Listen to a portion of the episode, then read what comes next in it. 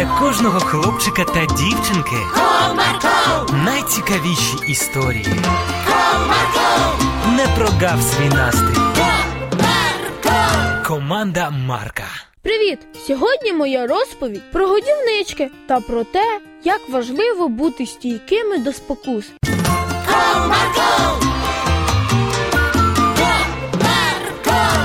Одного зимового дня перед вихідними вчителька запропонувала дітям зробити годівнички для зимуючих птахів.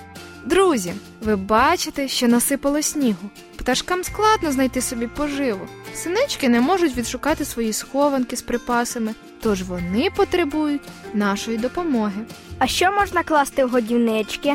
Згадайте, ми говорили про це, коли вивчали тему птахи. Майже всім птахам смакуватиме хліб у вигляді крихт. Тільки використовувати потрібно черствий хліб, бо свіжий на холоді замерзає, і птахи не зможуть з ним нічого зробити. Що ще? Точно, згадав. Ще для багатьох птахів можна крупи насипати. Так, Петрику, молодець. Дійсно, можна насипати в годівничку пшеницю, ячмінь, просо, овес, рис, вівсянку та перловку. А зернята соняшника. Гарне питання. Зернята універсальний і смачний корм для зимуючих птахів.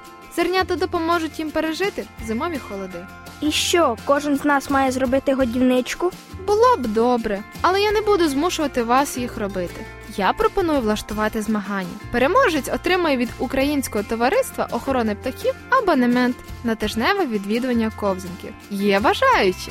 В класі піднявся десяток рук.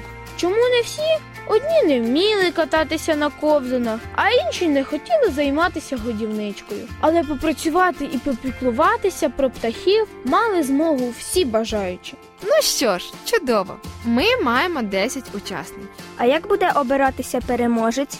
Годівничка має бути зручною, достатньо міцною, щоб пережити зиму. І, звичайно, має бути частування для пташок. Ось вони, швидше всього, і будуть головними суддями конкурсу, обираючи собі годівничку. А повісимо ми годівнички ось на це дерево за нашим вікном. Надіюсь, вихідних вам вистачить. У понеділок чекаю вранці з годівничками.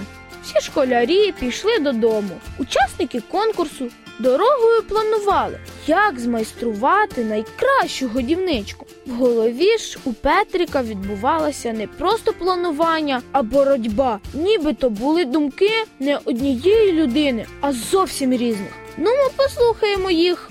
Яку ж саме змайструвати годівничку, щоб перемогти? Та що там довго думати про годівничку? Якусь хитрість придумати треба. Яку ще хитрість? Перемагати треба чесно, зробити все якісно і гарно.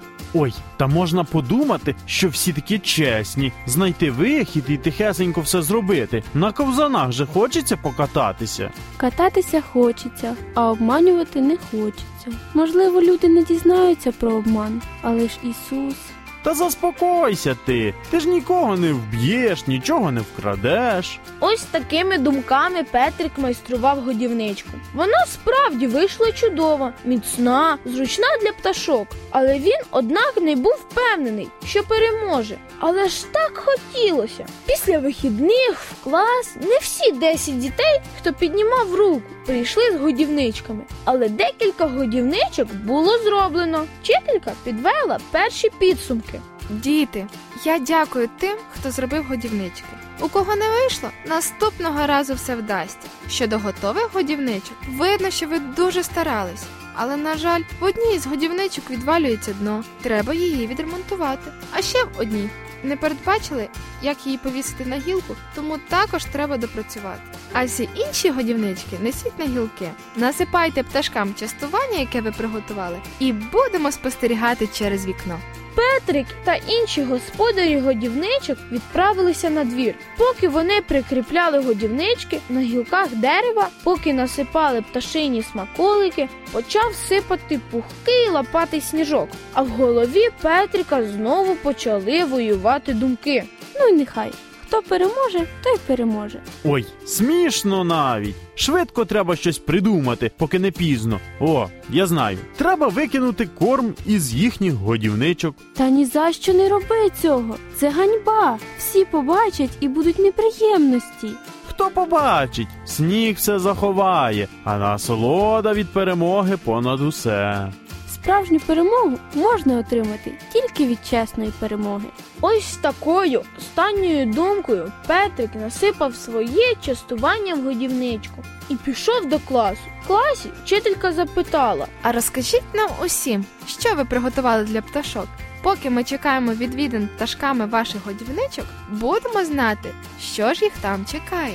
Я намагався зробити універсальний корм. Там і крихти хліба, і дрібна пшенична крупа, і вівсянка. Виявилося, що тільки Петрик так серйозно підійшов до підготовки частування для пташок. Хтось просто крихти хліба взяв, хтось крупу. Тому через певний час на кожній з годівничок були пташки, але в годівничці Петрика був просто пташиний бум. Думаю, діти, ви погодитеся, що перемогу в цьому змаганні здобув Петрик. Він постарався не тільки з годівничкою, але і з її наповненням, що дуже оцінили пташки.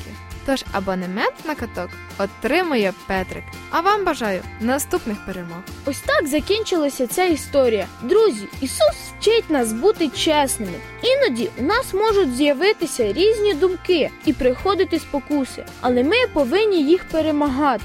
Петрик здобув подвійну перемогу і над гріховними думками, і в конкурсі годівничок. Здобув чесну перемогу. Така перемога дійсно приносить задоволення. Тому бажаю вам справжніх перемог. До зустрічі!